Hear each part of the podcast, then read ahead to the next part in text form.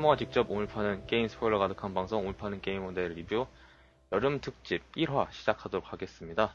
게스트를 소개하면 오늘 저희가 할 주제가 무엇인지 알 수 있을 겁니다. 일단 자기소개부터 해주시지요. 네, 안녕하세요. 에른스트입니다. 헤일로 하나만 파는 외골수 헤일로 팬이죠.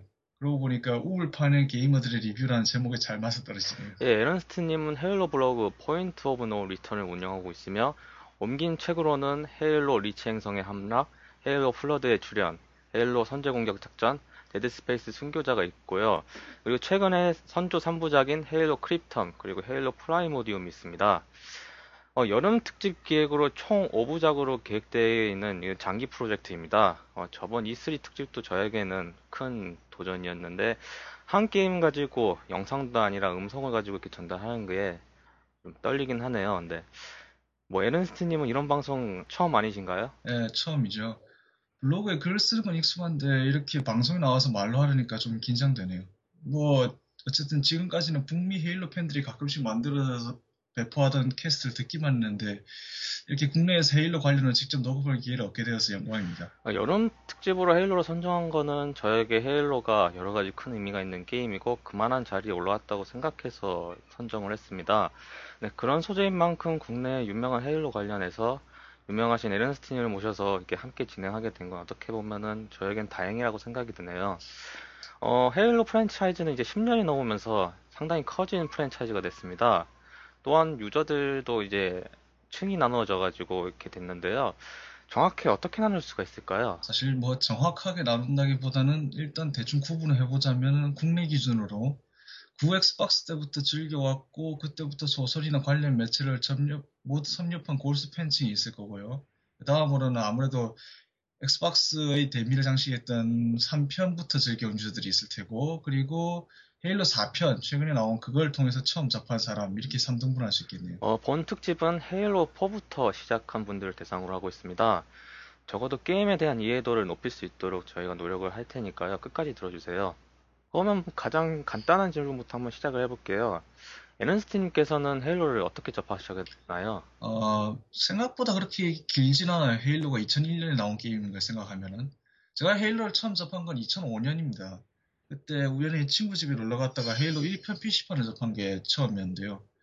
그 전까지 헤일로에 관해서 풍문으로 들은 건 있었어요. 그냥 뭐 미국에서 되게 잘 나가는 콘솔 게임이다. 그런데 뭐 나는 콘솔도 없고 주변에 콘솔 있는 사람도 없고 해서 접해본 적도 없고 그런 그냥 해보고는 싶지만은 여건이 안 되는 그런 게임이었죠. 근데 뭐 PC판이 있다고 하니까 그렇게 해보고는 나중에 또 따로 PC판을 구해서 해보고 그래서 그렇게 처음 접하게 됐는데 아직 그때는 헤일로 2 PC판 비스타 버전이 나오기도 전이라 나중에는 급기야 그냥 9 엑스박스까지 사가지고 헤일로 2편을 하게 됐죠.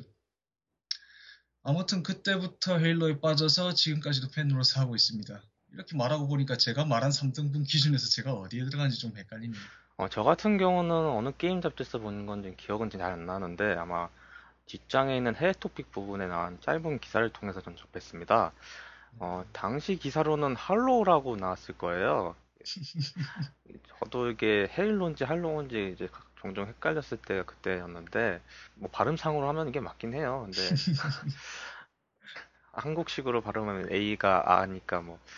근데 거기서는 짤막하게 기사가 있었어요. 뭐 스크린샷 몇 개랑 뭐 이런 게임이 나온다 했어요. 근데 아마 당시 맥으로 나온다는 기사였을 겁니다. 근데 네. 어쨌든 아, 그럼 되게 오래된 거네요. 맥으로 나온다고 했던 기사는. 그쵸 이게 원래는 RTS로 예, 나오려다가 맞아요. 예, 이게 FPS로 가고 그러다 또 번지가 또 마이크로소프트랑 협력을 해가지고 이렇게 나왔으니까요. 뭐 당시에는 뭐 그렇게 그래픽이 뛰어나다는 거는 어필을 하지 못하지만은 뭐 어느 로봇같이 생긴 뭐 그 지금은 뭐 멸리느죠 멸리는 갑옷 예. 멸리는 갑옷을 입은 병사랑 이제는 마스코트 차량이 되어버린 워터워크가 찍힌 스크린샷하고 엘리트가 약간 나왔을 겁니다. 예, 그때는 엘리트 상대 지금이랑 생긴 게 달랐죠. 예, 근데 그리고 한국에 이제 엑스박스 발매가 되면서 헤일로 1이 나왔는데 뭐 당시만 해도 저도 FPS를 뭐 카운터 스트라이크 뭐 그런 키보드로 FPS를 즐길 수 있다는 그런 고정관념이 있었어요. 그래가지고 예, 패드로 어떻게 FPS를 하나 그런 생각도 했었는데 막상 해보니까 이게 할만하더라고요 또.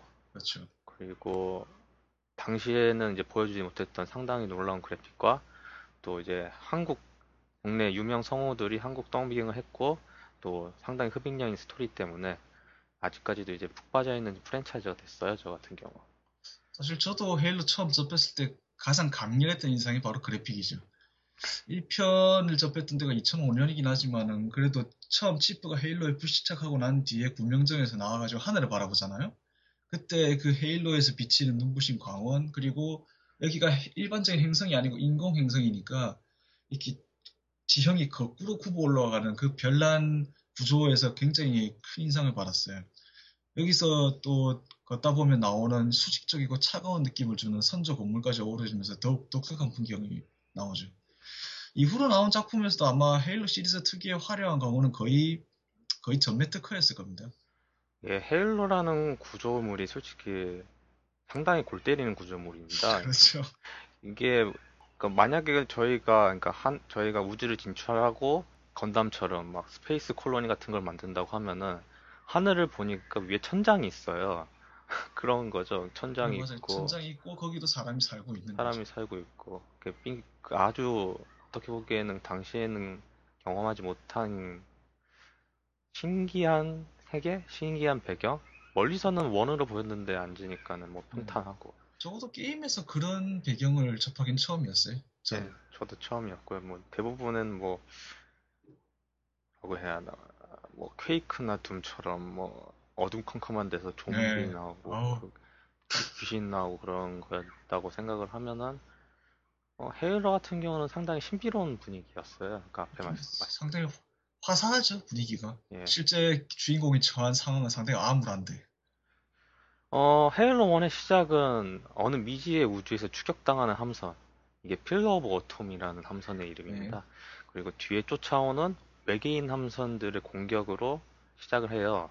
저는 처음 봤을 때 어, 스타워즈 에피소드 4 첫 장면인 레아 공주가 베이더 경에 쫓기는 그런 장면이 생각이 났었어요. 듣고 보니까 비슷하네요. 뭐 영화만큼은 아니지만 게임에서도 양측 함선의 체급차가 상당히 크니까요. 뭐 제일 큰 차이라면은 그래도 필러 오브 어텀에는 마스터 치프라는 비장의 카드가 있었다는 거죠. 예, 맞습니다. 예, 필러 오브 안에는 당시 설정으로는 최후의 super soldier라고 불리우는 마스터 치프가 냉동 수면 중이었어요. 어, 위기 상황이 닥치자 오브 어텀의 함장인 키에스 함장은 자고 있던 마스터 치프를 깨웁니다. 그 처음 나온 치프에 대해서 뭐 무슨 생각을 하셨나요?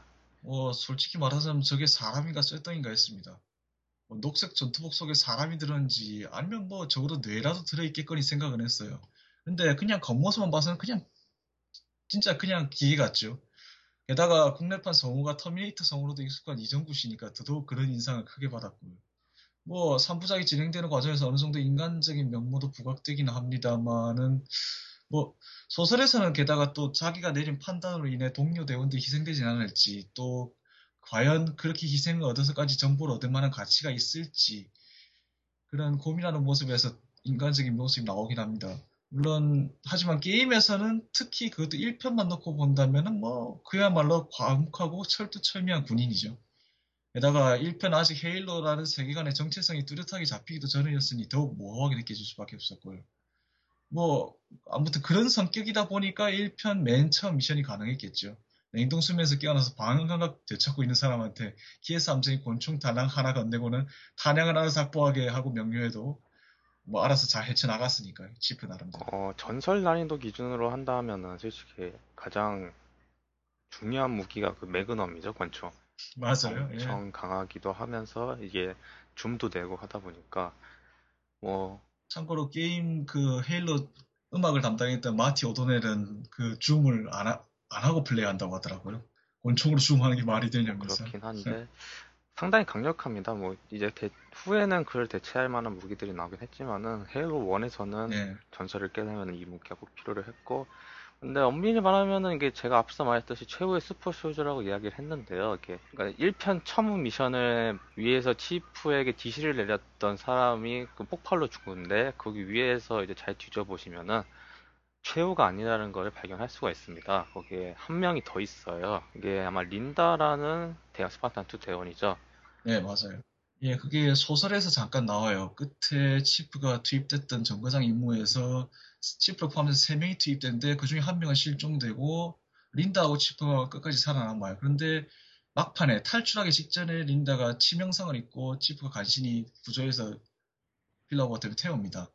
일단 근데 사망 상태긴 해요. 그런데 치프가 그래도 소생 가능성이 있지 않을까 해서 자기랑 똑같이 냉동 수면 상태로 만들어 놓은 거였죠. 그러니까 지금 만약에 헤일로 애니버스를 다시 하신다면은 하면 이 말이 맞는 게 치프 같은 경우는 나왔으니까 이제 오프라인이나 뭐 그런 바이탈 사인이 없어요. 근데 린다 같은 경우는 빨간색입니다. 그러니까 거의 치명상 입고 있다 그런 거를 보여주는 거고요.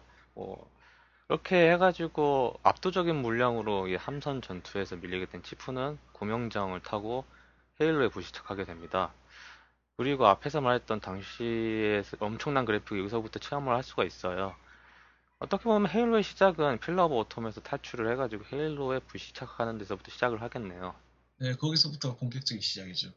아군은 뿔뿔이 흩어지고 치프 자기도 이제 소재 파악이 안 되는 판에 또 자기는 이제 나름대로 악윤을 규합하고 또 구심점이 되는 함장을 구출해서 조기, 조직적인 반격에 들어갑니다. 근데 코버런트 같은 경우 사실 헤일러가 배경이 아니었다면 이렇게 일일이 엘리트나 그런트나 자칼이나 이런 지상군을 투입해서 치프를 상대하지도 않았을 거예요. 원래 코버런트는 인류하고 계속 전투를 하면서 이렇게 지상전이 길어지면은 차라리 궤도에서 전함을 동원해서 아예 통째로 행성을 박살내려고 했었거든요. 그런데 헤일로가 자기네 종교에서도 구원을 약속한 성물이었기 때문에 감히 건드리지 못했고 그래서 이렇게 귀찮은 국지 전투에 들어갔던 거죠. 뭐 이후 헤일로의 주도권을 놓고 양측이 티격태격하는 가운데 시설에 격리되어 있던 플러드라는 정체불명의 기생 생명체가 유출됩니다. 이 플러드라는 놈들이 유출되면서부터 헤일로의 진짜 용도가 밝혀지고 또 이야기가 급격하게 빨리 흘러가게 되죠. 처음에는 코버넌트가 헤일로를 장악해 사용하는 것을 막는 것이 최우선 목표였다면 플러드가 등장한 뒤로는 헤일로를 통째로 파괴해서 플러드가 탈출해서 다른 곳으로 퍼져나가지 못하도록 막는 것이 급선무가 됩니다.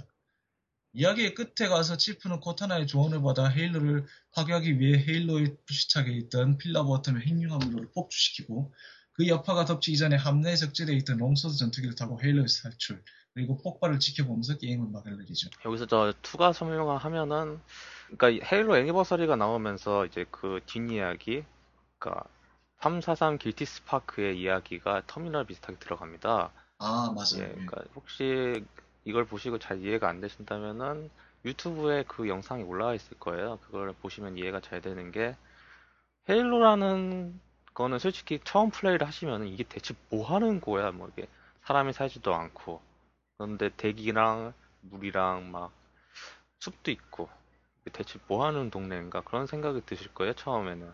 그런데 뭐 적어도 생명을 부양할 수 있도록 구조가 되어 예, 있으니까. 그러면서 왜 또 엘리트들은 저거를 저거를 얻기 위해서 엄청난 병력을 투입하는지도 솔직히 하면 할수록 이해가 안 가요. 그러니까 이게 뭐 후에 그 터미널을 보면 이게 앞서 말했듯이 이게 자기네 종교의 성물이다 그렇게 이야기를 하면서 어, 자신은 신을 만나러 여기 왔다 그런 이야기를 할 거예요. 아마 아마 코버넌트 함선에 있는 AI랑 343 길티 스파크가 이야기하는 걸로 그렇게 유추할 수가 있는데 여하튼 그러다가 군이 두 개로 쪼개집니다. 하나는 이제 스파르탄 2인 마스터 치프가 헤- 헤일로 관제실을 찾기 위해서 가는 거라 하나는 무기 창고라고 생각했던 곳에 들어가요.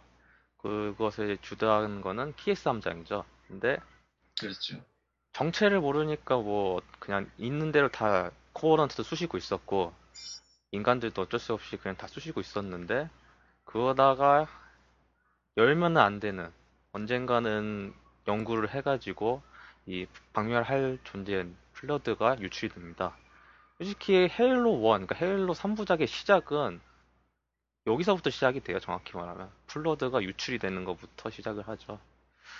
그렇죠. 그러면서 이 3파전이 3파전 고도가 끝까지 가니까요. 어, 이게 뭐 플러드에 대해서 간단히 이야기하면은 저그랑 비슷합니다. 근데 저그보다는 더 악독해요. 얘네들은 멈출 줄 모르거든요. 그러니까 저거보다 더 지저분하죠. 세상에 있는 모든 유기물을 하나로 통합을 할 수 있는 존재입니다. 그러니까 어떻게 보면은 어, 유기물인 이상 피할 수가 없어요. 플러드랑 융합은 그렇기 때문에 헤일로의 정체에 대해서도 막상 안다고 하면 이해가 될 정도로 헤- 그런 이야기가 헤일로 1에서 많이 밝혀집니다. 어, 헤일로 1에서 보여준 마스터 치프는 뭐 전형적인 군인이라고 생각을 하는데 어떻게 생각을 하시나요? 뭐 저도 마스터 치프에 대한 생각은 비슷해요. 뭐 아마 다들 그럴 겁니다. 일단 자기에 대한 얘기를 안 하잖아요. 뭐 얘기하는 거로 해봐가 코타나 계속 쫑알대면서 임무가 어떻고 저 어디로 가야 되고 뭐 어디로 가서 뭘 해야 되고 그런 내용밖에 없고 게다가 치프가 뭐 최후의 병사니 뭐니 하는 그 얘기 자체도 이건 설명서에 나온 이야기라 게임 자체 안에서 그 뭐 치프에 관한 내러티브는 거의 없다고 해도 무방하죠. 뭐 그냥 말 그대로 강철 같은 과묵한 군인 그런 전형적인 이미지를 빚어내는 것 빼고. 그러니까 헤일로 1 전설을 깨야 하는 이유 중에 하나는 그거겠죠. 뭐 어떻게 헤일로 1을 깨면은 헤일로 전설을 깨면은 마스터 치프의 얼굴을 볼 수 있다. 음, 그런 루머가 한때 돌아가지고 많은 분 아 그런 게 있었던가요? 그런 분 많은 분들이 왜냐면은 그 엔딩을 보시면 롱소드를 탈출하면서 치프가 헬멧을 벗습니다. 그렇죠. 근데 얼굴을 안 보여줘요. 그러니까 사람들이 아 왜 얼굴을 안 보여주냐 막 그런 이야기를 해가지고 뭐 사실 1편 때는 아예 얼굴 모델링 자체가 없었지만 2, 3편도 마찬가지지만 중요한 건 그거죠. 그러니까 몇몇 분들은 어떻게 그 cheating 비슷하게 해가지고 edit를 해가지고 그 엔딩 보는 그 장면을 멈춘 다음에 그 롱소드 더 안으로 들어가니까 헬멧을 벗으니까 안에 헬멧이 있더라고요. 그렇죠. 네. 예, 맞아요. 그 영상 많이 돌았어요. 그러니까 뭐 치프의 얼굴을 보기 위해서 많은 노력을 했지만은 뭐 결론적으로는 소설판에서도 뭐 살짝 공개된 그 정도 뭐 백인 남성 뭐 어, 가장 최근에 나온 헤일로 4에서는 결국 전설 난이도로 했을 때 공개가 되긴 했지만요. 어렴풋하게나마. 저 생각보다 치프 나이가 많아요. 또 생각을 해보면은 뭐, 마흔 하나니까 일단 헤일로 3편 기준으로 봤을 때. 상당히 많아요. 그러니까 거의 노병이죠. 그렇죠. 근데 뭐 날아다니 뭐 사실 냉동 수면을 많이 거쳤을 거 생각하면 그렇게까지 노병이라 하기도 힘들고 게다가 뭐 소설이나 아니면 게임에 자세한 얘기는 없어도 아무래도 26세기니까 사람들 평균 수명을 또 생각하면은 그렇게 많은 나이는 아닐 거예요. 뭐 그, 존, 예. 존슨 있잖아요. 존슨 원사. 존슨 나이가 7순이에요. 그쵸 칠순 예. 물론 존슨은 좀 약간 예외로 들 수 있는 게, 어, 이건 또 다른 이야기지만은, 이제, 하베스트 전투에서도 살짝 나오지만, 존슨이 오리온 프로젝트의 멤버 중에 한 명이었습니다. 이게 스파르탄 1, 아, 스파르탄 2 프로젝트가 되- 메인이 되는 프로젝트였는데요. 그러니까 어, 초인 병사를 만들기 위해서, 뭐, 가장 뛰어난 군인들을 모아가지고 했는데, 뭐, 엄청나게 대실패를 하고, 거기서 살아남은 사람이니까 뭐 존슨도 대단해요. 그러니까 앞에서 말했듯이 뭐 마스터 치프도 대단하지만은 거기에서 생존한 사람들이 있습니다. 그 사람 중에 한 명이 바로 존슨인데요. 그 플러드를 뚫고 감염도 안 되면서 뚫고 나온 그게 만화로도 있을 건데 아마 아, 예, 그, 일본, 일본 만화가 츠토무라는 사람이 그때 그렸던, 아마 헤일로 처음으로 나온 graphic novel집에 그때 단편으로 거의 들어갔을 거예요. 예. 그게 아마 제목이 뭐, Breaking Quarantine이었나? 그랬을 거예요. 그 생각보다 또 엘리트도 많이 살아남았고 그 IDF부터 이야기할 사람 중에 한 명이 또 살아남았는데 당시 부족했던 설정 부분하고 이제 뒷이야기의 의문점들이 상당히 많습니다. 앞에서 말했듯이 뭐 그렇게까지 광범위하게 확장할 수 있는 프랜차이즈라고는 생각을 못했어요. 이제 후에 소설이나 아니면 기타 컨텐츠를 통해 가지고 보충이 됩니다. 현재 정- 국내에 정발된 헤일로 리치 행성의 함락을 통해 가지고 치프의 성장 스토리를 알 수가 있어요. 거기서 그려진 치프는 뭐 헤일로 1에서 보여준 모습하고 상당히 다릅니다. 아무래도 일단 6살 어린 시절부터 나오니까 색달라 보이겠죠. 게다가 그래도 소설에는 게임에서만큼 과묵하지 않고 남들 말하는 만큼 하니까요. 그리고 원래 사실 또 이야기를 이끌어 나가기에는 소설만한 매체가 없고 또 소설에서 이야기를 풀어 나가보다 보면은 또 게임하고 좀 달라지기 마련이니까요. 그러다 보니까 더 그런 주인공의 내면 아니면 속으로 또 뭘 생각하고 있었는가 하는 세밀한 부분도 그게 좀 더 자세하게 묘사하다 보니까 게임하고 아마 조금 달라 보이는 느낌이 들고요. 제 생각에는. 그래도 뭐 대성부른 나무는 떡잎부터 알아본다고 어릴 때부터 뛰어난 지휘관이자 전략가로서의 남다른 면모를 보여주죠. 뭐 70명이 넘는 동료 훈련생들을 무사히 귀환시킨 공원 인정받아서 처음부터 분대장 계급장 달았으니까. 뭐 그거랑 또 이제 소설 그러니까 게임하고 또 다른 점은 하나가 있는 게 바로 ODST랑 1대 3인가? 1대 3, 1대 1인가 하여가 하다가 결국 죽입니다. 그러니까 그때는 치프가 강화 수술을 받고 자신의 몸에 대해서 적응을 아- 얼마 하지 않은 상태였기 때문에 힘 조절이라는 걸 못할 때였어요. 아 맞아요. 그러다 보니까 어 치프라면은 그렇게 막 피가 끓어가지고 막 그런 이성적인 판단을 못할 리가 없는데 막 그럴 텐데 뭐 그런 사건도 있었습니다. 그래가지고 스파르탄하고 ODST하고는 상당히 사이가 안 좋죠 원래는. 사실 그게 오히려 탓하려면 해군 정복을 탓해야 되는데 어쨌든 둘이 싸워서 한쪽은 한쪽이 왕창 깨졌으니 당연히 ODST에서는 스파르탄한테 감정이 안 좋을 수밖에. 자기네들 자존심 문제니까 이거는. 원래는 그러니까 ODST라는 존재가 바로 스파르탄이 등장하기 전까지만 해도 최고의 부대였습니다. 예, 최정이었죠. 이게 ODST의 줄임말은 게 Orbital Drop Pod Shockwave Trooper인가? 아, Orbital Drop Shock Trooper군요. 예. 전형적으로 이제 궤도 어 궤도 타격대예요. 그러니까 위에서 떨어지는 거죠. 그냥 해병대처럼 생각하면 이제 해변으로 해, 그 기, 그 뭐라고 해야 하나? 벤 상륙정이요? 그러니까 노르망디 상륙전처럼 막 배를 타고 이렇게 상륙하는 것 돼서 이제 뛰어넘어서 이제 하늘에서 떨어집니다. 그렇다 보니까 상당히 적지 한가운데서도 살아남는 그런 공수부대원 같은 비슷한 존재인데 네. 공수부대랑 좀 다른 게 그거죠. 궤도가 좀 높다. 그리고 사망 확률도 더 높다. 예, 그리고 떨어지면은 이제 왜냐면은 지원이라는 게 아예 없을 수도 있으니까 어떻게든 살아남으려고 하는데 그런 걸 뛰어넘은 존재 바로 스파르탄 2였고요. 이렇게 해가지고 뭐 간단하게 헤일로 1 사건 이후에 이제 확장을 하면서 나온 것이 바로 헤일로 2입니다. 헤일로 2의 오프닝은 뭐저 아직도 기억날 정도로 임팩트가 있었어요. 한쪽은 훈정을 받은 치프고 한쪽은 살아는 살아남았지만은 굴욕받는 형벌을 받는 엘리트의 모습으로 시작을 합니다. 아, 예. 저도 그 대목은 진짜 인상 깊었어요. 1편에 비해서 일단 연출이 괄목할 정도로 좋아진 데다가 우리 그 한글판에서는 또 수준급 성우 연기까지 곁들여지면서 진짜 그 대목에서는 KBS 같은 국영방송에서 틀어주는 더빙 영화 한 편 보는 그런 느낌이었어요. 말씀하신 또 치프와 엘리트 그 부분 상당히 대조적이죠. 치프가 훌, 훈장을 받을 만한 공헌 그러니까 헤일로를 파괴하고 코버넌트의 야욕을 저지한 바로 그 공헌 그것 때문에 우주 반대편에서는 헤일로를 지키지 못했다는 이유로 당시 Pillar of Autumn 추격해 갔던 그 코버넌트 함대 최고 사령관 엘리트가 엄청난 굴욕을 당하고 있었으니까요. 뭐 여기서 훈장 이야기 잠깐을 하면은 치프는 굳이 그 훈장을 받을 필요가 없습니다. 받을 거 다 받았거든요. 맞아요. 예. 하나 빼고. 예, 포로 포로 훈장. 예, 근데 아마 4편에서 이제 받아도 될 것 같은 느낌도 들고. 이제 뭘 더 뭘더 달아줘야 되나 싶기도 하네요. 치프에 초점을 둔다고 하면은 전편보다 더 과감하면서도 도박과도 같은 일을 성사시킵니다. 어, 스케일이 커지면서 이제 배경은 지구 방어 위성에서 훈정을 받는 것으로 시작을 하는데요. 그토록 위치를 꼼꼼하게 숨겨왔던 지구에 코버넌트가 함선을 끌고 침략을 합니다. 지구를 방어하기 위해서 치프는 미래의 도시인 뉴 몬바사에 도착을 하는데 갑작스러운 코버넌트 함선의 대기권 워프를 따라가면서 이제 또 하나의 헤일로 시설로 도착하는 등 전편의 한 가지 배경에서 일어났다고 하면은 스케일이 전편보다 더 크게 확장됐어요. 그렇죠. 네. 헤일로 1편이 뭐 한 중반부까지는 헤일로의 정체 파악 그리고 코버넌트 저지가 주 목표였다면은 헤일로 2편은 처음부터 끝까지 코버넌트를 막고자 이리 뛰고 저리 뛰고 하는 이야기니까요. 기본적으로 훈정받고 있는데 갑자기 난데없이 쳐들어와가지고는 지구 대기권으로 내려가서 싸우고 다시 또 그 싸우다가 아까 말씀하신 것처럼 워프하고 도망가는 바람에 또 따라가서 나중에 그 분노가 실렸는지 아예 주먹으로 때려 죽여버리죠 사지를. 나중에는 또그 맞아 죽은 사자고 마찬가지로 헤일러를 모두 가당으로 작정한 코버넌트의 최고 우두머리 그 진실의 사자를 쫓아 다시 또 집으로 돌아오면서 이야기가 끝, 끝나죠. 그래서인지 아, 헤일로 2편은 좀 결말이 조금 어정쩡합니다. 1편은 그 자체가 완결되면서 끝났던 반면에 2편은 그냥 대놓고 3편을 기대하세요 하면서 끝나니까요.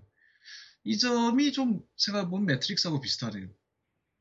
매트릭스 같은 경우도 원래 제가 알기로 워쇼스키 형제가 1편 찍고 속편은 계획이 없었어요. 그런데 그게 대박을 터뜨리니까 워너브라더스에서 속편을 만들라고 해서 만들게 됐고 헤일로 같은 경우도 제가 번지 제작진이 정확한 내막은 모르겠지만은 그걸 1편의 결말을 봤을 때 적어도 속편을 염두에 둔 작품 같지는 않았어요. 하지만 1편이 워낙 성공을 거뒀으니 당연히 마이크로소프트에서는 2편도 속편도 만들어라고 제안을 했을 테고요.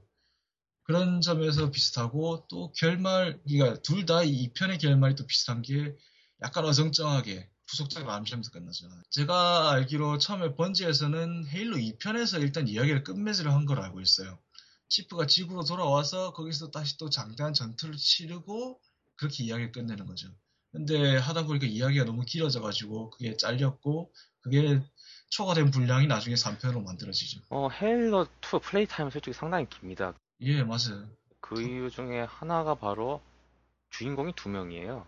그 점을 사실 플레이어들은 상당히 좋게 평가하는데 웃긴 거는 또 제작 과정을 보면은 번지의 제작진들은 오히려 그게 좀 실수였다는 식으로 말을 하더라고요. 그러니까 주인공이 두 명이다 보니까 이게 왔다 갔다 진행이 되는데 어떻게 보면은 집중을 하는 것도 괜찮긴 하지만은 번- 제 생각에도 번지가 그거는 좀 잘 성공을 한 것 같아요. 스토리텔. 사실 저는 처음에 왜 치프가 먼저 지구 지구 쪽을 끝낸 다음에 이제 아비터 임무로 넘어가잖아요. 코버넌트 쪽. 사실 저는 처음에 왜 이렇게 코버넌트 쪽 이야기를 오랫동안 길게 자세히 하나 했어요. 근데 나중에 아비터가 그 반란군을 없애려고 그 선조 구조물에 착륙하는 순간 그제서 깨달은 거죠. 아, 내가 얘로 플레이를 해야 되는구나. 아마 저 말고도 이런 생각하는 사람 되게 많았을 거예요. 그리고 이게 순서가 치프 아비터, 치프 아비터 이런 순으로 하는데 예. 맨 마지막 미션이 아비터입니다.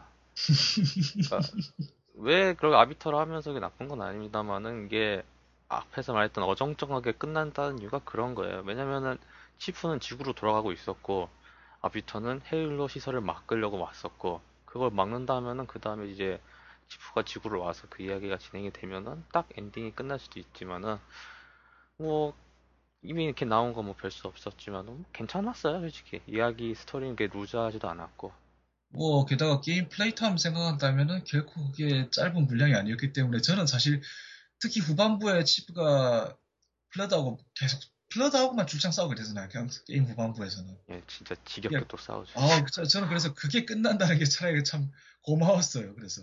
그 다음엔 엑스박스에서 이제 엑스박스 360으로 기종이 옮기면서 이제 헤일로 3가 나옵니다.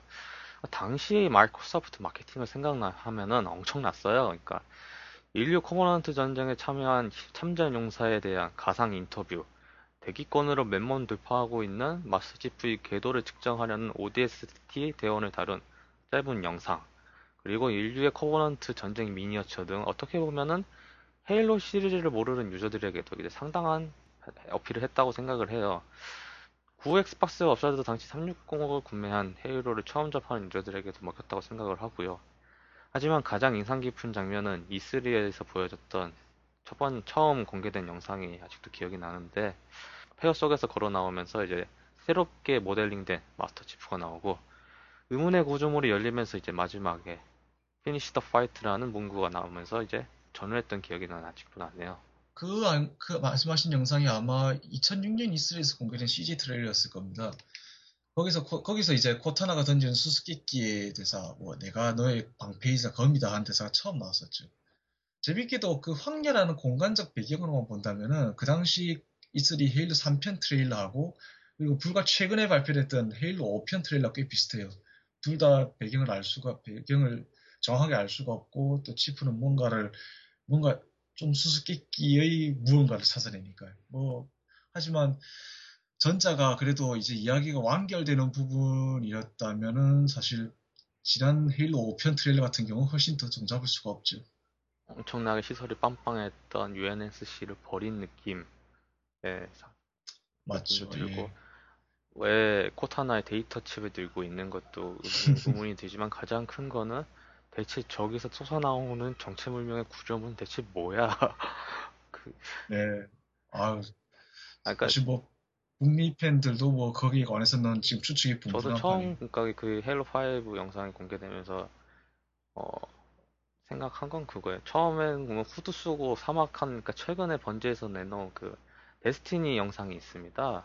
데스티니에서도 시작이 네. 사막 비슷한 데서도 시작하는데 중간에 나오는데 데스티니인가 보다 그렇게 생각을 했었어요. 근데 갑자기 후드를 벗으니까 왜 뭐야 저거 대체 왜왜 도대체 치프가 왜 있는 거야? 어, 막 그것만 봐서는 꼭 데스티니 같기도 하고 아니면 뭐 그 플레이스테이션 3 게임 저니 같기도 하고 하여튼 좀 묘, 묘한 인상을 주죠. 근데 딱 벗는 순간 이제 반전인 거죠. 치프 헬멧이 드러나니까. 어, 번지 3부작의 완결로 그동안 이야기했던 부분에 대해서 이제 여러 가지 마무리를 지은 작품이다.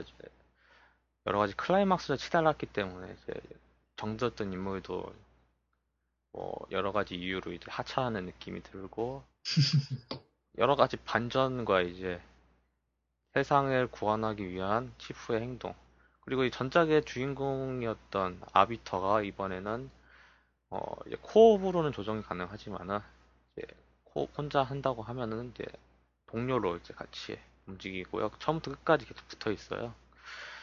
어 여기서 보여준 치프의 모습은 이제 1, 2, 3편을 통틀어서 본다고 하면 별로 차이는 없습니다만은 막 한 가지 차이가 있다면 이제 2편에서 이제 코타나게 했던 약속을 지키기 위해서 동분서주를 하죠 이제 사실 코타나가 뭐 실제로 치프하고 함께한 기간은 그렇게 길지 않지만 게임상에서만큼 계속 함께였고 또 플레이어들도 그렇다 보니까 상당히 그 기간을 길게 느끼죠. 그런데 코타나가 사라지고 코타나가 사라진 그 여파로 자꾸 머릿속에서 짚은 이상 환각을 겪고 그러면서 동시에 전례 없이 힘든 싸움을 계속하죠. 아까 원래 제작진이 게임을 2편에서 끝내려 했다는 얘기를 했었는데 그렇기 때문인지 사실 내용만 보면 3편의 그 밀도는 조금 빈약하게 느껴지기도 해요. 게임 중반까지가 지구에서 벌어진 전투인데 사실 이게 원래 계획했던 그 분량을 상당히 좀 잡아들인 그런 느낌을 주거든요. 뭐 물론 나중에는 아크라고 하는 전혀 새로운 그리고 헤일로보다도 훨씬 거대한 선조 인공 구조물에 발을 디디긴 하는데 규모에 비해서 실제로 게임에서 구현되는 부분은 또 극히 일부다 보니까 많이 아쉽죠. 이래서 가끔은 헤일로를 배경으로 open world RPG를 만들면 어떨까 하는 생각이 들기도 해요. 특히 또 소식 접하셨기만, 접하셨겠지만은 최근에 그 엘더 스크롤 온라인이 제작, 온라인 이제 open beta 한다고 또 말이 많잖아요. 엘더 스크롤 온라인에서는 지금 그 엘더 스크롤 세계관 설정상 존재하는 탐리엘 대륙에 있는 전 지역을 게임을 통해서 구현할 예정이라고 하더라고요. 그러니까 그거를 생각하면은 아 헤일로도 사실 그렇게 하자면 뭐 한다고 마음만 먹는다면 할 건덕지가 얼마든지 있는데 그런 생각이 좀 아쉬운 생각이 더 하네요. 저 같은 경우는 글쎄요. 그러니까 2부를 전 생각했습니다. 2부 온라인. 광 아, 아, 예. 오히려 지금은 아시겠지만 이제 더스트 오일사라는 이제 2, 네, 네. 부랑 FPS 게임이랑 이제 전체 서버가 연동되는 그런 게임이 나왔는데 반대로 이제, 이제 함선전 예를 들어가지고 지금 이제 헤일로 4부터 시작을 한다고 하면 이제 인류도 엄청난 기술력을 발, 발달했잖아요. 이제 호위함이 이제 호위함이 전함에서 나오고 막 네, 호위함 이제 함재기죠. 함재기처럼 나오고 막 그런 엄청난 기술력을 발달된 전함들이 나오고 이제 코버넌트야 뭐 전함의 끝판왕을 이제 많이 갖고 있으니까 그거와 비슷한 함대전을 비슷하게 해가지고 한다고 하면은 그러다가 이제 선조 구조물도 볼 수 있겠고요. 아크라던가. 생각해보면 솔직히 아크라는 구조물도 상당히 골 때리는 구조물입니다. 이게 헤일로를 만드는 구조물이에요. 어, 떻게 생각하시면 되냐면은 헤일로를 하는 헤일로를 만드는 공장이라고 보시면 되죠. 그곳을 연결해주는 포탈이 지구 어딘가에 숨겨져 있었고 그것을 찾기 위해서 실은 그 코버넌트가 테일러 2에서 지구를 침략한 거라고 볼 수 있죠. 네, 맞습니다. 근데 결국은 마지막에 저희가 뭐 엔딩을 보시는 분들은 다 아시겠지만은 아크에 있던 거의 인스턴트로 만들어진 공사 헤일로가 나옵니다. 이게 공사 헤일로는 헤일로 1에서 이제 343 길티 스파크가 책임졌던 헤일로였는데요. 1편 이야기 잠깐 했지만은 그때 어, 마스터 치프가 필러 오브 오텀 핵융합로를 폭주시키면서 파시켜버립니다. 그래가지고 길티 스파크는 아주 화가 나 있는 상태였는데 어 가니까 있더라고요. 그냥 떡하니 솟아오르죠. 예, 그러면서 이제 길티 스파크 아주 기분 좋아가지고 어 저건 내 건데 어 저게 벌써 만들어졌네 하면서 이제 헤일로 기동에 대해 가지고 들떠 있었죠. 이제 자기가 이제 제대로 무슨 일을 한다 그렇게 해가지고 근데 헤일로 공사 시설은 글쎄요, 이게 만들어진 지가 부서진 지 얼마 안 됐어요. 그러니까 네, 그러니까 헤일로 1편 배경에서 시점이 2552년 9월 달이거든요. 그런데 그 아크에서 전투를 치르고 있는 시점이 그해 12월이에요. 그러니까 불과 3개월 남짓한 기간에 그렇게 거의 완공시켜 놓은 거죠. 그래가지고 근데 좀 약간 이제 전편의 헤일로 공사시설하고 비교를 하시면 약간 드문드문 다 덮어지지 않는 걸 볼 수 있습니다. 그래가지고 여러 가지로 불완전한 헤일로였어요. 그렇죠. 그래가지고 어쨌든 간에 그 헤일로를 기동시켜야 하는 사태가 도래했기 때문에 왜냐면은 플러드의 창궐이 이제 점점 심해지고 이제 엘리트도 플러드랑 싸우면서 이제 많이 아니 그러니까 코버넌트도 엘리트랑 싸우면서 음, 힘이 약화돼가 됐어요. 뭐 UNSC는 이미 코버넌트랑 뒤지게 얻어맞고 있었기 때문에 애초에 이제 군대라는 존재 자체가 거의 없어졌죠. 애초에 그리고 또 아크로 따라간 미란다 키에스 함장 휘하에 있는 부대가 굉장히 수가 적었죠. 예, 후드 제독이 지원을 많이 못 해줄 형편이었거든요. 형편도 그렇지만은 뭐 일단 엘리트하고의 연합 자체를 아예 싫어했기 때문에 그렇죠. 그 인물을. 아 근데 그 후드 중령 성우분이 또 이제 CSI 이제 아, 예, 박일 씨였어요. 예, 이제 뭐 라스베가스 그리선 반장 성우를 예. 맞습니다. 근데 하, 진짜 한국의 유명한 성우진들은 거의 나와가지고 헤일로에 투입이 되다 보니까 이런 거 맞추는 것도 상당히 재밌긴 해요. 그러니까 뭐 야- 일단 들어보면 어디선가 들어본 인물들 목소리가 자주 들리니까요. 예. 그러니까 그래가지고 결국 소수의 인원, 인간도 적고 일단은 코버넌트 전 병력 중에서 엘리트만 빠져나왔기 때문에 엘리트 부대도 상당히 적은 상태에서 코버넌트 시설, 아니 아크를 점령한 코버넌트와 맞서 싸우고 결국 헤일로를 가동시킵니다. 어, 근데 솔직히 이 헤일로 기동이 솔직히 저는 처음에 생각한 게 이렇게 불완전한 헤일로를 기동을 시켜가지고 아크랑 헤일로 자체를 완전 날려버려서 이제 플러드에 미치지 않는 범위라고 해야 하나? 그러니까 지구의 은하에 있는 모든 헤일로가 기동이 되면은 인류랑 남은 생명체들이 다 전멸이 되잖아요. 그렇죠. 그래가지고 전 처음에는 그렇게 생각을 했었어요. 그러니까 아, 그러니까 불안정한 헤일로를 기동하는 거는 그러니까 안에 있는 플러드만 깔끔하게 태워 죽일 작정이구나. 그렇게 생각을 했었는데 그게 아니었더라고요. 보니까 생각을 다시 이렇게 어, 그러니까 사실 그 부분이 조금 헷갈릴 여지가 있긴 한데 필드 스파크가 그 신나가지고 들떠서 하는 말이 그거였거든요. 뭐 거기서 나오는 펄스가 근처에 있는 감염 사태를 깔끔하게 정리할 거라고. 그러니까 말인즉 작동시켜서 그러니까 헤일로를 정상 작동시켜서 그 효과로 플러드를 없애겠다는 거거든요. 물론 여기서 다뭐 의문이 생기는 게 아니 그럼 지금까지 헤- 1, 2편에서 그렇게 코버넌트가 헤일로 가동하려던 걸 막은 것은 무엇이며 그리고 3편에서도 진실의 사제가 원격 조성 장치인 아크에서 은하계에 있는 헤일로를 전부 가동시키잖아요. 부서지 예, 공사 시설 빼고. 거기서도 결국 치프가 막잖아요.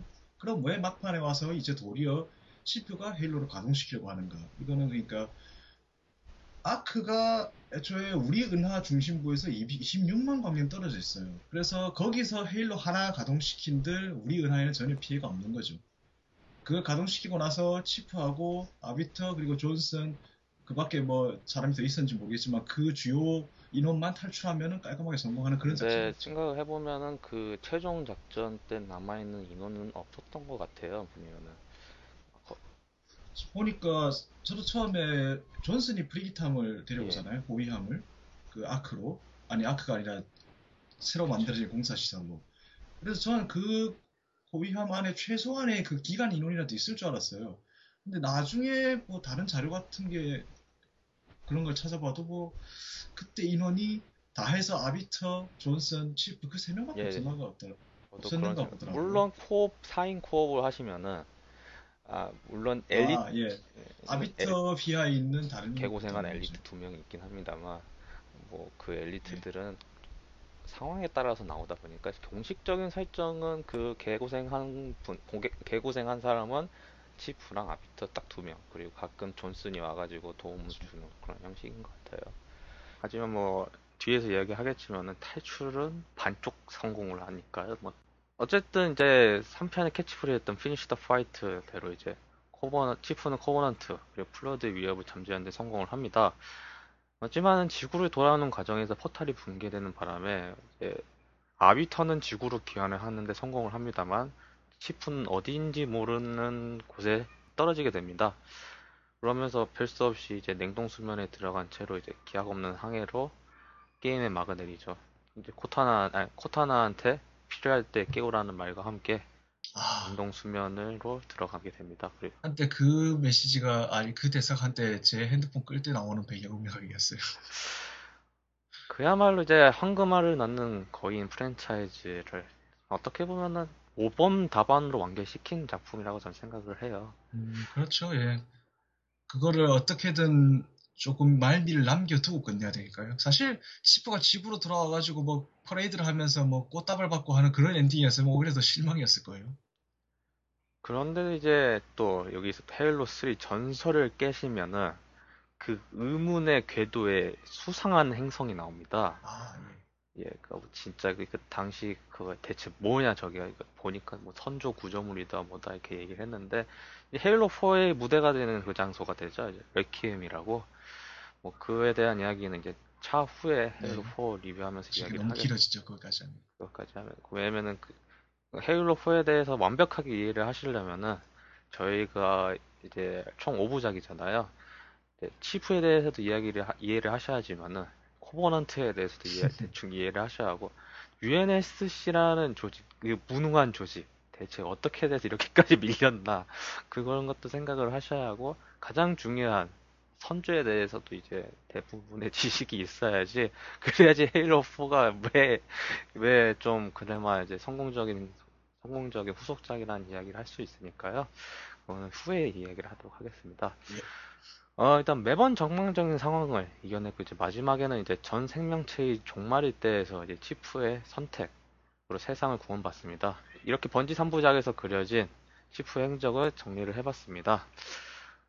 앞에서 계속 이야기한 것 같은데요. 진짜 치프의 모습은 상당히 일관적입니다. 뭐 항상 엄청난 중압감이 느껴질 만한 상황에 계속 맞닥뜨리면서도 끝내 평정심을 잃지 않는다는 점, 그 정신력 하나는 대단하죠. 거기다 뭐 어릴 때부터 훈련받을 만큼 일생이 사명이 코버넌트 처치와 그리고 인류 수호이니 그럴 수밖에 없다는 생각도 들기도 하고요. 뭐 코버넌트의 불행이 치프 행복 아니겠습니까? 3부작 내내 뭐 필요한 말 이외에는 좀처럼 입을 열지도 않고 거기다 3편에서 코타나한테 하는 대사처럼 지- 한 약속은 반드시 지키죠. 뭐 말수가 적다는 점은 4편에서부터 서서히 깨지긴 하지만요. 사실 치프란 인물을 그냥 정말 그냥 인간으로서만 놓고 본다면 이거는 참 가엾다고밖에 할 수가 없어요. 삶이 곧 전투의 연속이고 전쟁터에 있어야 오히려 편안함을 느낀 사람이니 3편에서 아마 무사히 집으로 귀환했다 하더라도 행복한 삶을 살기는 어려웠을 겁니다. 게다가 원래 또 전쟁이 끝나고 나면은 전쟁 영웅들은 잠깐 환대받다가 나중에 퇴물 취급이잖아요. 뭐 헤일로 4 도입부에서 이런 점 아주 잘 집어내고 있죠. 헤일로 4 도입은 뭐 아주 이제 폭풍같이 나온 스파르탄 대원들과 함께 그 가운데서 서 있는 치프의 모습이 나오고 코타나를 핼시 박사한테 받는 장소가 어디 워터워크 격납고입니다. 예, 그 영상에서는 그냥 격납고 같은 곳에서 받는 걸로 나오죠. 예, 그런데 그- 왜냐면 뭐 이게 뭐 사륙, 사격수장 있는 사람들이면 뭐 다양히 뭉쳐 있는 데서 막 받고 그러면 막 이게 뭐야 이렇게 막 신기해 할 텐데 혼자서 뭔가 장비를 정비하고 있을 때 해시 박사한테 그 코타나를 받는 거 이렇게 보여주고요. 어 상당히 무뚝뚝하면서도 대사양을 이야기하시면은 진짜 골 때리는 게 헤일로 1, 2, 3편 전체 마스터 치프 대사가 키케야 2분입니다. 맞아요. 그, 그, 그 사실이 지난번 국내에서 했던 헤일로 페스트에서 한번 성, 성우 이정구 씨 본인이 잠깐 네. 언급을 했었죠. 근데 그 대사 중에서 가장 헤- 마스터 치프에 대해 잘 표현한 거는 헤일로 2편 오프닝 존슨한테 한 말일 겁니다. 무기가 필요해. 아. 아, 아, 정말로 그 보통 게임에서 한 마디만 추려라고 하면은 마스터 치프의 한 마디 사실 그걸 압축할 수 있어요, 정말로. 예, 훈장 받으러 왔는데 갑자기 공격을 당하니까 전세 존슨한테 딱 이야기하는 게 무기가 필요해. 근데 이거 제가 이렇게 말을 했지만 이게 성우가 이정구 씨고 그러니까 영, 영문판도 있습니다만은 둘 다 목소리가 두 분 다 좋으셔가지고 상당히 아, 치프가 저 상황에서 그런 말을 할 것 같다. 그렇게밖에 생각 안 할 정도로 딱 절묘하게 딱 감정을 이입해서 말을 하셔서 그래서 그런지 저희는 그런 치프에 대해서 잘 빠지는 것 같아요. 뭐 게임과 소설을 통해서 드러난 치프의 성격이라고 하면 일단 뭐 과묵하고 신중하고 그리고 뭐 절대 항상 아군은 절, 결- 절대 아군을 저버리지 않는다는 점 꼽을 수 있겠네요. 자기가 내린 판단의 결과로 생겨날 일에 대해서 굉장히 고뇌하고 또 아군의 손실은 곧 지휘관인 자기의 책임이라고 느끼는 굉장히 책임감이 강한 인물입니다. 그렇다 보니까 그런 면에 빠지는 거겠죠. 거기다 또 영웅이 갖춰야 하는 자기 희생적인 면모도 당연히 갖추고 있고요. 사실 뭐 그렇게 얘기는 했지만은 그런 성격이나 아니면 배경, 과거 이런 거 다 제쳐두고 그냥 치프란 인물을 그냥 보면은 멋있잖아요. 일단 치프가 입는 멸리의 전투복부터가 SF의 로망인 동시에 또 동력 장갑복이기도 하고 어 뭐 하기야 장르가 판타지고 SF를 떠나서 저렇게 갑옷을 둘러입은 인물은 대체로 멋있는 인상을 주긴 하지만요. 거기다 또 말수 좋고 듬직한 군인 이미지까지 덧붙죠. 여기에다 또 치프하고는 반대로 떠들기 좋아하는 token black sidekick 존슨이 붙어줘서 치프의 특징이 더욱 부각됐을 테고 치프가 또 어떤가를 떠나서 사실 이제 10년이 넘도록 잠수하는 프랜차이즈 아이콘이다 보니까 그것도 한몫을 했겠죠. 뭐 그 점은 하프라이프의 고든이나 아니면 데드스페이스 아이작이 인기를 끄는 것하고 비슷하다고 봅니다. 고든은 아직도 말을 못하죠. 예. 예. 게다가 3편이 언제 나올지도 모르고. 그렇고요. 그리고 아이작 같은 경우는 2편부터 이제 성우가 붙어가지고 이제 대사를 하긴 합니다만 들으면은 솔직히 우울해요. 옆에서 보면은 상당히. 아, 사실 치프보다도 아이작이 더 불쌍해요. 저 뭐. 적어도 치프는 군인이라도 아이작은 그냥 불쌍한 공돌이잖아요. 그리고 아이작 같은 경우는 갑옷이 뭔가 그러니까 좀 세련되긴 해요. 근데 엄밀하게는 그냥 그게 작업복이죠. 작업복이기도 하면서 얇, 양철? 그렇게 두꺼운 철판을 두르는 것 같은 느낌이 별로 안 들죠. 그러니까 뚫릴 것 같아요. 종종 네크로모프하고 공격을 당하면은 그 가시 촉수나 그런 걸 하면은 HP가 되긴 하지만은 실제로 보면은 진짜 팔이 짜, 전달 절단될 것 같은 그런 느낌도 드는데 치프의 동력 장, 동력 전투복 같은 경우는 거의 엄청난 가격입니다. 특히 최고 최신작까지 나왔던 최신작까지 굴려 굴려 먹었던 마크 6 같은 경우는 호위함 한 척인가? 예, 거의 그거만 그거 새로 개량할 돈이면은 차라리 한, 전단 하나를 새로 건조할 수 있다고 장선들이 두들거리는 부분 소설이 잠깐 나오죠. 근데 그거를 초월할 정도의 성과를 보여주죠. 솔직히 치프가 스치는 모든 탈 것은 다 부서집니다. 뭐 앞에서 말했던 필러 오브 오텀 탔는데 추락하고 그리고 그 탈출 탈출 비행선도 같이 탔는데 뭐해 예 혼자서 혼자서 살아남고 나머진 다 죽고. 그리고 뭐 여러 가지 탈 것이 있지만은 뭐 워트호그는 뭐 툭하면 부서지는 건 당연한 거고 탱크도 부서지고. 뭐 일회, 일회용 수준이죠. 이제 지상 장비는 거의. 탱크도 부서지고 이제 마지막까지 같이 탔던 펠리칸도 후반부에 이제 격추당하고 예, 아, 그게 보험이죠. 예. 어, 그런 것도 있고, 뭐, 하여간, 어떻게 보면은 차량 킬러? 엄청난 격추수를 자랑합니다. 뭐, 코버넌트 함선이면 뭐, 헤일로 2부터 날려먹고. 어, 소설에서도 한번 헤일로 2 시점 이전에 한번 크게 해먹죠.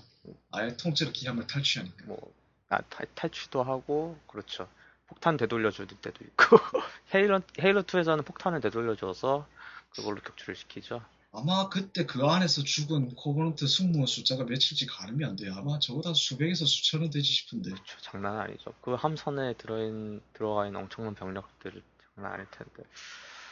어떻게 보면은 그래가지고 제 생각은 그래요. 그러니까 뭐 플레이어 스스로 이제 마스터 치프라는 캐릭터에 이제 몰입할 수 있는 기회가 상당히 많았다고 생각을 합니다. 그러니까 앞에 말했듯이 대사가 별로 없다 보니까 이제 대사 대신에 행동으로 하죠. 말보다 주먹이 먼저 나가는 느낌? 그러니까 뭐 너의 말을 대사에 듣기 전에 내 방아쇠를 먼저 당기겠어. 그런 뭐 종종 예전 같은 경우는 그런 트들이 맨날 뭐 불만 토로하는 거 있잖아요. 아 내가 왜 이딴 행성에 처박혀 있는 거야 막 그런.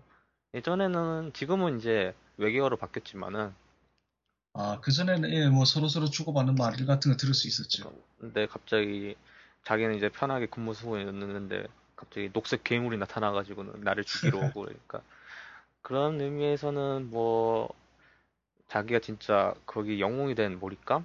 크라이시스처럼 이제 자신의 수출을 입고 슈퍼솔저가 되는 그런 방법도 있지만은 한정된 자원을 가지고 이런 위기 상황을 풀어나가는 재미가 이제 현재 헤일로의 인기 있는 원동력으로 생각을 하고 마스터 치프의 인기도 같은 선상이라고 저는 생각을 해요.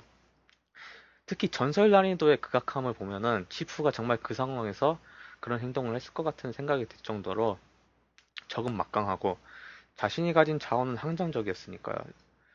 어, 힘든 상황에서 이제 빠른 판단을 플레이어 스스로 하면서 이제 이야기가 진행하는, 진행을 하면서 칼시스 같은 절대적인 수출의 힘보다는 자신의 판단력으로 다양한 능력이 없지만 스스로 슈퍼소주가 되는 느낌을 준 것 같은 생각이 듭니다. 뭐 하기야 플레이어가 게임 캐릭터에 몰입하는 것만큼이나 큰 재미를 주는 것도 없죠. 그런 면에서 치프가 말수가 적은 점이 더욱 도움이 됐을 테고요.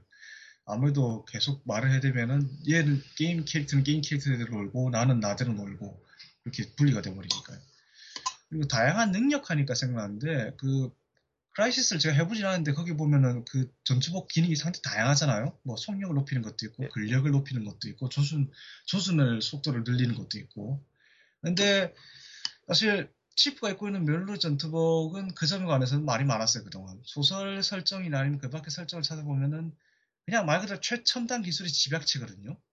근데 게임에서는 기껏해야 그냥 그 자동 충전되는 방어막 빼면은 뭐 헬멧 전등 그 정도라서 그냥 뭐 첨단이고 나발이고 뭐 둠가이랑 이거랑 다를 게 없잖아 하는 생각이 들 정도로 헤일로 리치에 들어와서야 이제 자체 전투복 기능을 플레이어가 설정하게 되면서 이제 조금이 그나마 이제 이- 내가 입고 있는 게 그냥 단순한 옷이 아니구나 하는 걸 좀 느낄 수 있게 됐죠. 게임상에 구현된 멸리는 갑옷의 성능을 한다고 하면 일단 우주복 기능이 있습니다. 딱히 뭐 입고 있으면은 뭐 가밥, 감압 같은 거 안 해도 우주 밖으로 나가서 뭐 딱히 행- 행동하는데 지장이 없고요. 뭐 원래 설정상으로는 한 50km 정도 뛸 수 있다고 하는데 뭐 그렇게 예. 뛴다고 하면은 그냥 맨손으로 그냥 헌터한테 부딪히면 죽을 테고 근데 아마 그, 그 속력이 아마 치프가 그때 절, 저- 정말 전력 질주하면서 낸 속도라 평상시에는 아마 그렇게 하면 전투복에 무리가 가지 않을까 싶어요. 그렇죠. 원래는 그 묠니르라는 갑옷도 평범한 사람들은 절대 다룰 수가 그렇죠. 없습니다. 예. 이게 어떻게 보면 헤일로의 독특한 점이죠. 어, 그러니까 이런 거 생각하시면 돼요. 그러니까 어, 아이언맨 2에서 해머 인더스트리가 나오잖아요. 아, 거기에서 해머 인더스트리에서 이제 토니 스타크가 만든 전투복을 약간 따라하려고 하다가 이제 거기에 테스트 파일럿을 넣습니다. 근데 그 테스트 파일럿이 그 물론 해머 인더스트리라는 그런 타이틀을 붙어가지고 상당히 구리게 나오긴 했지만은 컨트롤을 못 해가지고 허리가 부러져요. 아, 180도 돌아가죠. 전- 전투복 자체가.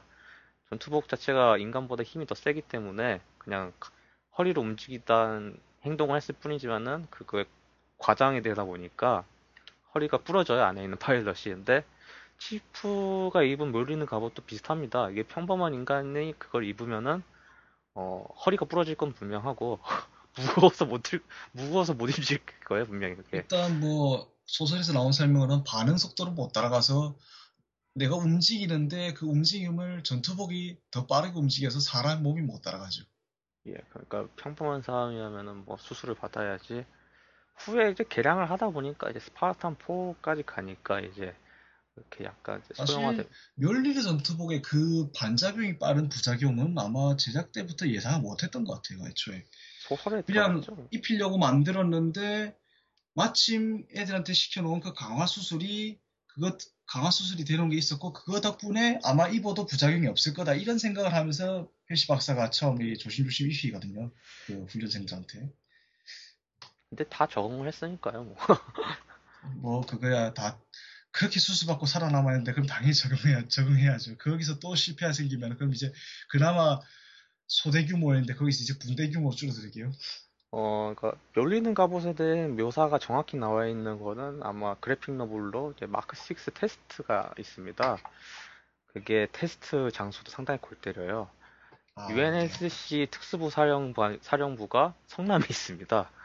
그러니까 해군 정보 특수전 사령부죠 예, 그게 그걸 거기에서 테스트를 해요. 은퇴한 스파르탄 2가.